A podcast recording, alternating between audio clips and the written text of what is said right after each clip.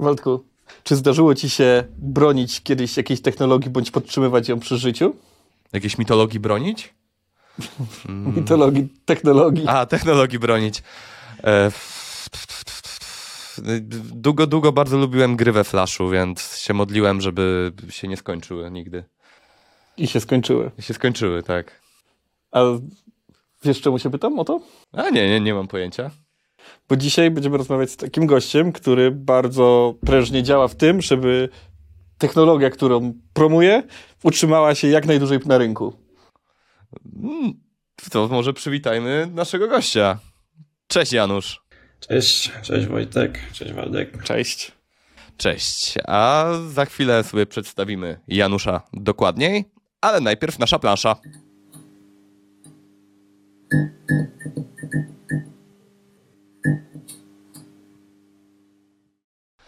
A naszym gościem dzisiaj jest Janusz Mordarski, niezależny doradca technologiczny, programistyczny. Konsultant. Konsultant.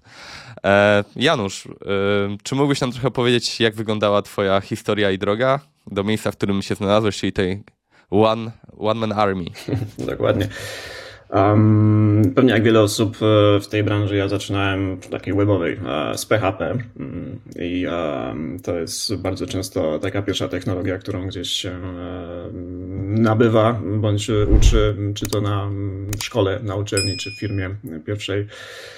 Um, potem dość szybko wszedłem do Pythona. Mm, było to trochę podyktowane e, też grupą, z jaką współpracowałem na uniwersytecie, a Python jest bardzo popularny na uniwersytetach, szczególnie w, w kwestii data science czy jakichś analiz. Um, I moja historia dojścia do Rubiego wygląda tak, że w pewnym momencie po prostu przeszedłem z Pythona na Rubiego, co było bardzo płynnym przejściem. E, zostałem namówiony przez znajomych. E, tworzyliśmy akurat wtedy taki mały startup i od, no to było w okolicach 2009 roku i właściwie od tamtej pory praktycznie pracuję ekskluzywnie tylko z Rubim jako technologią, czasami również z Pythonem. Co cię skusiło? E, to jest ciekawa anegdota i myślę, że warto o tym wspomnieć, bo to najpierw skusiło moich znajomych. To była taka mm, firma e, z Niemiec, e, integrator systemów e, różnego typu i tam najpierw znajomi przeprowadzili pewien eksperyment. Znaczy ktoś budował większą aplikację, chyba nawet w Perlu i stwierdzili, że jeśli odtworzą to samo dwa tygodnie z użyciem Rubiego, to przeskakują na Rubiego w całej firmie. I potem e, ja się o tym dowiedziałem i również e, kolega po prostu zrobił mi małe wprowadzenie, co mogę zrobić lepiej, szybciej, jakie są zalety i dosłownie po kilku tygodniach już byłem sprzedany. Już byłeś kupiony. Kupiony, tak. Tak, więc to, po prostu trzeba zobaczyć. E, jeśli zobaczymy, jak działa to w praktyce, jak dużo czasu można sobie zaoszczędzić przede wszystkim, bo Ruby to jest bardzo ekspresyjny, jak to się mówi, język czyli tworzymy dużo z użyciem małej ilości linii kodu. Po, po tym, jak, to, jak ktoś pierwszy raz się z tym zetknie, to raczej już zostaje. Jak się czułeś, kiedy zmieniałeś technologię, na której stoi Puneta, czyli PHP? E, technologię, która jest bardzo popularna, czyli Python, są nawet gry oparte na Pythonie, na coś, co można powiedzieć jest trochę no, alternatywne. E, no wreszcie miałem więcej czasu bo okazało się, że mm, zamiast e, powtarzać, e, pisać dużo linii kodu, e, ja po prostu mogę napisać mało i więcej zastanowić się nad tym, jak ten kod będzie działał. Jak, czyli po prostu Ruby nam bardzo dużo oszczędza czasu, jest to w pewnym sensie ulga i radość z samej pracy, tak jak to chyba też twórca Rubiego określił, także mac Ruby jest stworzony do tego, żeby przywrócić radość programistom. Więc szczęście jest takim odczuciem ogólnym. I tą radością chyba lubisz się dzielić z innymi, ponieważ często występujesz na meetupach. Dlaczego e, zdecydowałeś się właśnie występować na takich meetupach? Co, co spowodowało, jakie emocje z tym są związane? Znaczy tak szczerze to na pewno jednym z pierwszych kroków, dlaczego ludzie występują w meetupach, jest jakaś chęć e, też zaprezentowania swoich umiejętności. E, to też robimy często na konferencjach. Czyli z jednej strony to myślę, że każdego to dotyczy, ktoś chciałby pokazać coś ciekawego, co zrobił, w pewnym sensie promować swoją działalność. Natomiast z drugiej strony zauważyłem, że mm, żeby istniała, żeby, no właśnie tak jak to wspomnieliście na początku, żeby technologia mogła dalej istnieć na rynku, trzeba ją cały czas podtrzymywać przy życiu i E, trzeba o społeczność dbać e, i e, też, wiesz, kiedyś ja przychodziłem jako słuchacz na takie meetupy i byłem pod wrażeniem tego, co prezentowali inni, a w pewnym momencie dochodzimy do takiej sytuacji, kiedy samemu trzeba zacząć dbać o środowisko i dzielić się swoim doświadczeniem. Bo jest jeszcze jeden taki ekonomiczny czynnik i to jest e, ciekawostka, o której chciałem powiedzieć. Jest to związane z e, pracą dla jednego z klientów e, z Niemiec, dla takiej dużej firmy. To jest chyba największy w Europie, tak zwany Ruby Shop, Xing.com. I oni kiedyś rozważali inwestycje w kilku miastach w Europie. Jednym z pytań, nawet nie tylko oni, jeszcze druga firma, z którą później współpracowałem, też z Niemiec, e, zadano mi pytanie, jak wygląda lokalna społeczność programistów Ruby w Krakowie, jeśli e, firma e, głównie opiera się na technologii Ruby. I to był dość istotny czynnik, jak powiedziałem osobom decyzyjnym w jednej czy w drugiej firmie, że mamy na meetupie 50 czy czasem 100 osób.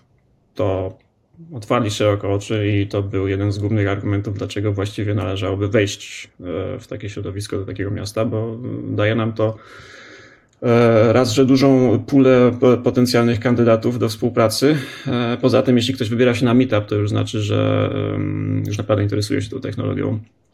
No, albo jest głodny. E, oczywiście, a zdarzyło mi się przyjść kiedyś na meetup po pizzę i piwo, ale też zostawmy jako dygresję. E, nie, ale można zdrowo e, sobie tak zdroworozsądkowo założyć, że jednak e, zainteresowanie w danym miejscu jakąś technologią jest większe i na pewno wartość dla firmy będzie większa. Więc to jest taki trzeci czynnik. E, mm, znaczy, dla, dlatego myślę, że warto dalej brać, pro, promować takie meetupy, brać w nich udział. E, prezentować. E, po prostu przyciągamy też e, atrakcyjnych klientów. Do kiedy podejmowałeś zmianę, że chcesz zmienić właśnie technologię, to nie myślałeś, żeby zostać w tamtej technologii i też ją tak wspierać, jak teraz wspierasz Ruby? Nie, to było, znaczy po pierwsze to było jeszcze dość wcześnie na etapie zawodowego rozwoju, a dwa, to naprawdę widać zalety Rubiego. Tutaj się, tego się nie da jakoś e, oszukać, nie próbować, nie zauważać. Przejście na tą technologię na pewno po prostu jest e, pełne samych korzyści.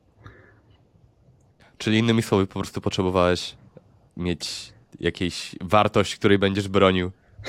No, można tak. Można tak powiedzieć. No było to zresztą podyktowane tym, że otrzymałem naprawdę też mm, bardzo racjonalne argumenty, dlaczego to robić, dlaczego wziąć w tym udział i była to też decyzja zespołu, ale mm, szczerze mówiąc było to bardzo proste. I teraz muszę stanąć trochę w kontrze do tego, co mówisz, bo mm, mówisz, że e, Ruby jest dość fajnym językiem, który właśnie pozwala zaoszczędzić dużo czasu, a ja jako osoba, która pracuje w JavaScriptie uważam, że JavaScript pozwala dużo czasu zaoszczędzić i można fajnie programować tak naprawdę wszystko od mm, programowania telewizorów po zegarki i smartwatche po zwykłe strony internetowe. I teraz e, czy Ruby nadaje się tak samo dobrze do startupów jak JavaScript? No ja powiedziałbym, że nawet nadaje się lepiej, ponieważ e, cały backend właściwie budujemy. Startup zaczyna się zawsze od jakiejś logiki. Znaczy, okej, okay, są dwa podejścia, tak zwane fake it till you make it, czyli najpierw robimy um, stronę marketingową, landing page, e, kwestie wizualne, a potem dobudowuje się logikę. Można też zacząć od e, prostej wizualnie, e, prostego aplikacji czy produktu, a oprzeć e, główną działalność na początku na zbudowaniu jakiejś logiki biznesowej, która faktycznie będzie rozwiązywać mm, problemy. I tutaj myślę, że Ruby ma dużą przewagę.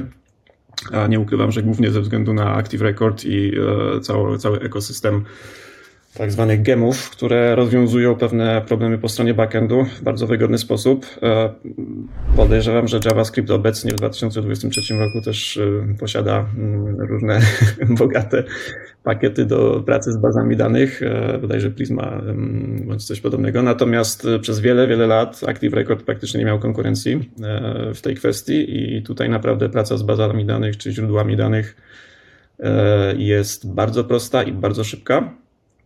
Więc myślę, że jednak dla startupu mm, bardziej zorientowanego na przetwarzaniu jakichś danych, e, informacji czy jakichś procesach biznesowych jest lubi lepszym wyborem. Natomiast w przypadku, kiedy dana firma mm, musi szybko zaistnieć e, w bardzo atrakcyjny wizualnie sposób, e, jakoś mm, zyskać coś marketingowo, to myślę, że JavaScript mógłby być też tutaj lepszym wyborem w takim układzie. To wszystko zależy.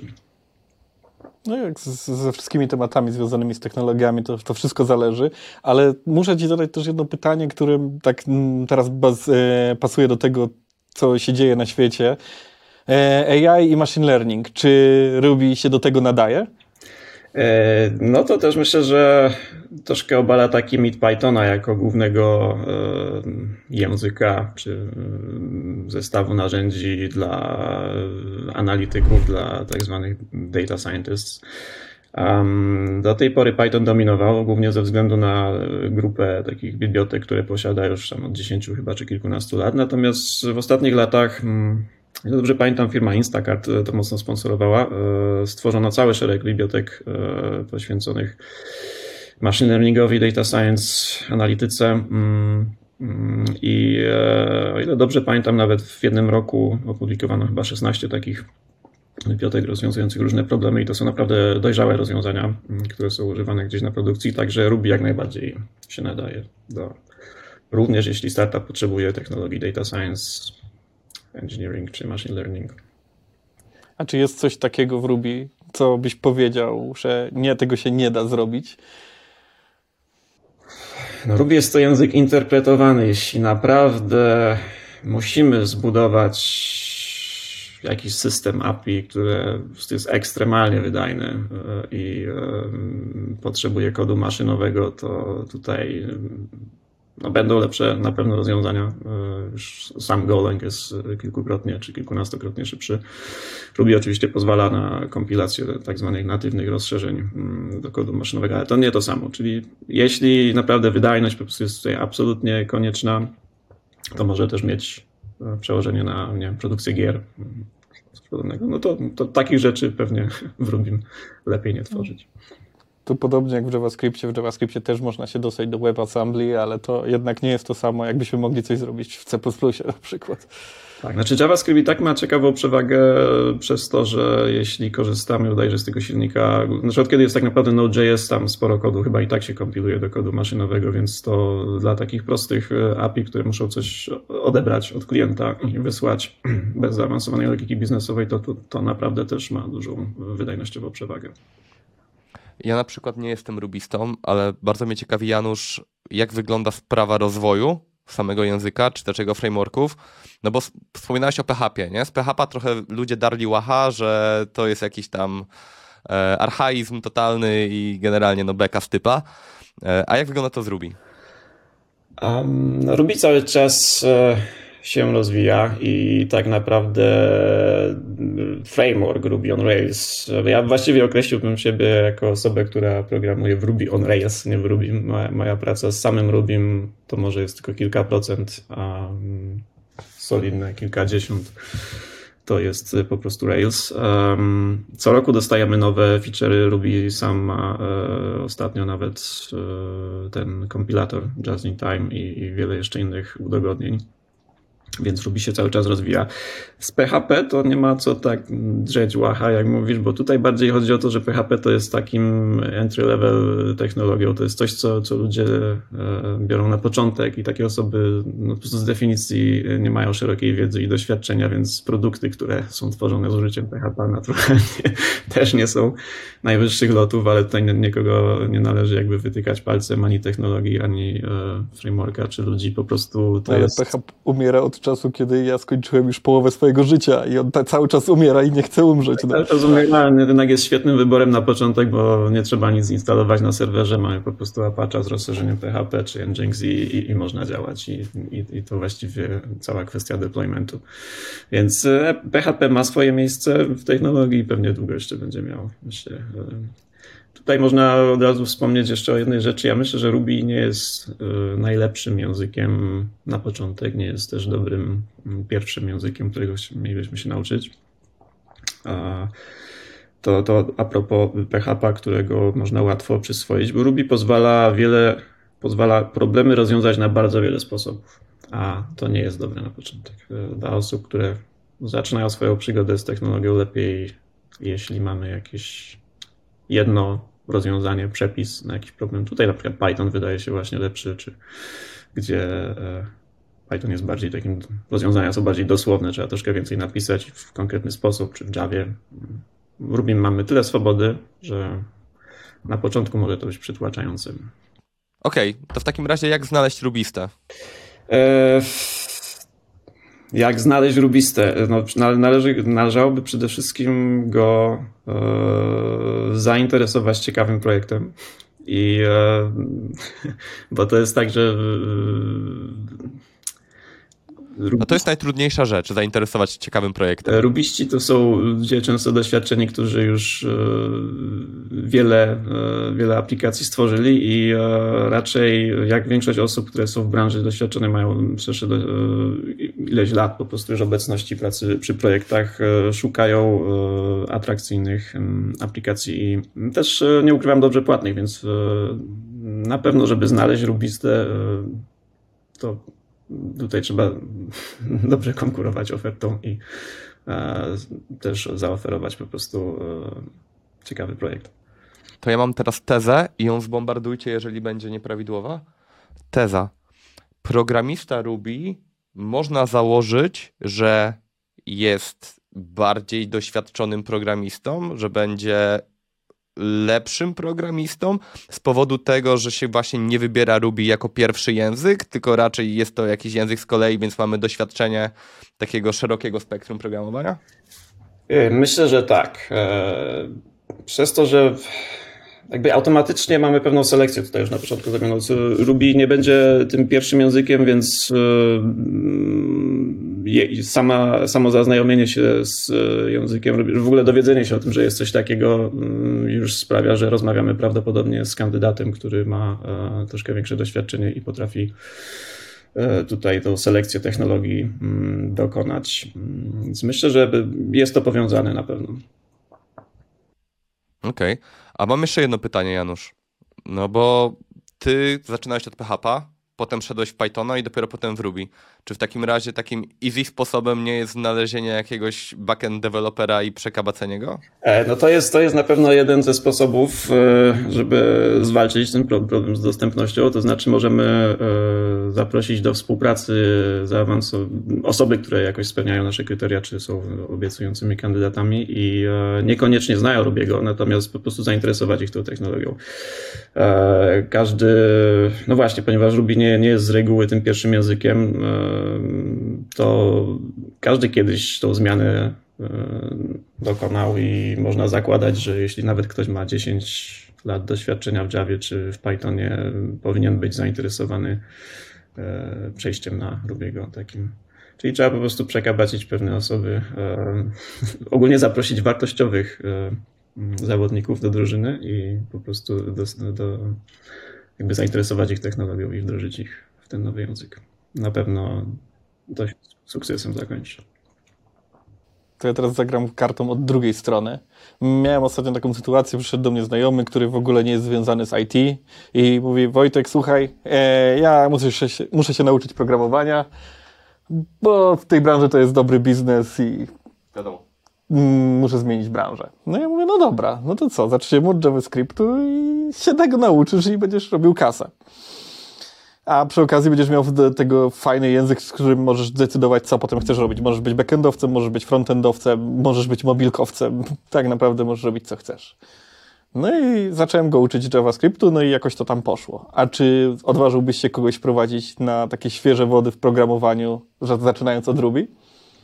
E, myślę, że to też jest niezły pomysł, e, tylko trzeba to zrobić e, ostrożnie, mm, czyli jeśli miałbym kogoś zupełnie wprowadzać w ogóle w programowanie, to ja wspomniałem o tych różnych sposobach na rozwiązanie tego samego problemu. O tym trzeba pamiętać, żeby przede wszystkim pokazać dobre praktyki i najlepiej tą za każdym razem spróbować zasugerować jakiś jeden sposób, tak, żeby dać takiej osobie taką szczęśliwą happy path, tak, ścieżkę wejścia w jakiś język i pokazać od razu. No tutaj z Rails mamy, mm, szczególnie z tym frameworkiem, mamy mm, tutaj jakby ten komfort, że sam framework już implementuje w pewnym sensie najlepsze webowe praktyki, więc jeśli ktoś nauczy się Ruby on Rails i będzie tworzył aplikację, jak to się mówi, the Railway, to to powinno, yy, znaczy powinien od razu nauczyć się pracy z Rubim z Rails w ten właściwy sposób. Kiedy rozmawialiśmy, żeby się przygotować do tego podcastu, to padło takie stwierdzenie, że taki żart chyba, kiedy się przygotowywaliśmy, że trzeba tak jak w Age of Empires 2 zrobić wolololo na programiście, żeby go przegabadzić na to Ruby. A skoro już o tym temacie mowa, no to wiemy, Janusz, że masz za sobą przeszłość gierkową i że w te Age of Empires grałeś jakie gry jeszcze były dla ciebie w takim razie bliskie? A... Albo w co grasz teraz? Na pewno tak zwane strzelanki to jest e, może coś, co z racji, szczególnie w późniejszym czasie dostępności czasu, e, mm, ograniczonej dostępności czasu jest zawsze dobrą opcją, bo e, tam to, to, to nie są długie, rozleczone gry, które, gdzie fabuła, jak nie wiem, Wiedźmin bądź jakieś inne RPG, gdzie można grać miesiącami. Więc e, strzelanki sam zresztą interesuje się strzelectwem sportowym, więc jakoś tak to wszystko jest powiązane.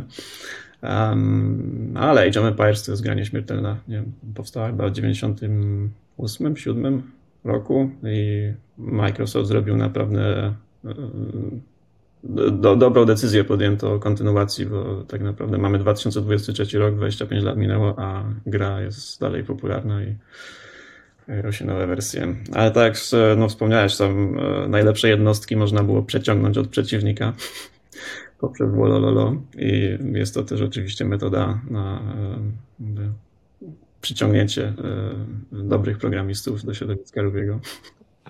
Ciężko się jej oprzeć. Tak. Robiłeś kiedyś taką armię z samych wolololo? Z samych priestów? Nie, nie, nie. Ja, ja, ja byłem fanem ciężkiej kawalerii i oblężeń. Mnie zawsze bawiło, że na statek mieści się 10 łuczników, ale albo 10 słoni, to jest oczywiste, i że mury obronne mają mniej HP niż brama, więc róbmy mur z bram. To też bardzo dobra była e, taktyka. Gdzieś mi ten protip umknął. A niedawno dodano cywil, jako cywilizację Polaków, to jest też ciekawe, można posłuchać języka. Ciekawa cywilizacja Polaków. Jesteśmy jej członkami. Tak, jest ciekawa. Tak, jest tam dostęp do bardzo taniej kawalerii, dużo tanio, tak jak lubimy. Można zbudować... Co jest, co jest lepsze? Ten Age of Empires, co został wydany rok, może dwa lata temu, Age of Empires 4 bodajże, czy remaster jedynki? Szczerze, remaster jedynki, dwójki, dwójki szczególnie. Czwórka próbowała przejąć chyba troszkę mm, graczy ze środowiska, którzy grali w dwójkę, bo to dalej temat średniowiecza, ale moim zdaniem nie wyszło, tego się nie da podrobić i spróbowano to zrobić w trzech wymiarach, ale to już nie to samo. No nie wszystko nie, się sprawdza. Nie ten gameplay. E, muszę jeszcze, Andrzej, poruszyć jeden temat. Przepraszam, powiedziałem Andrzej, a to dlatego, że w głowie mam już Andrzeja Juskowiaka, do którego jesteś nieco podobny, a nagrywamy to dzień po no, wielkim meczu Lecha Poznań, a teraz trochę sprzedajemy, z jakim wyprzedzeniem to nagrywamy. Ale yy, mimo tej fizycznej zbieżności z Andrzejem Juskowiakiem, znanym polskim napastnikiem, masz jeszcze z nim e, coś wspólnego, mianowicie też grasz w ataku. No tak, jestem takim typowym samolubnym napastnikiem, na którego wszyscy krzyczą, czemu nie podaję, ale taka rola. E, tak, gram w piłkę nożną jeszcze dość, e, no nie wiem czy dużo w tym wieku, ale dwa razy w tygodniu i e, lubię strzelać bramki. Nie no, dwa razy w tygodniu w XXI wieku to dużo grania w piłkę. Spokojnie. Um, Czyli jest laga do Janusza. Dokładnie, tak to czasem wygląda. I przewrotka. Czy można powiedzieć, że jesteś przyspawany do linii pola karnego?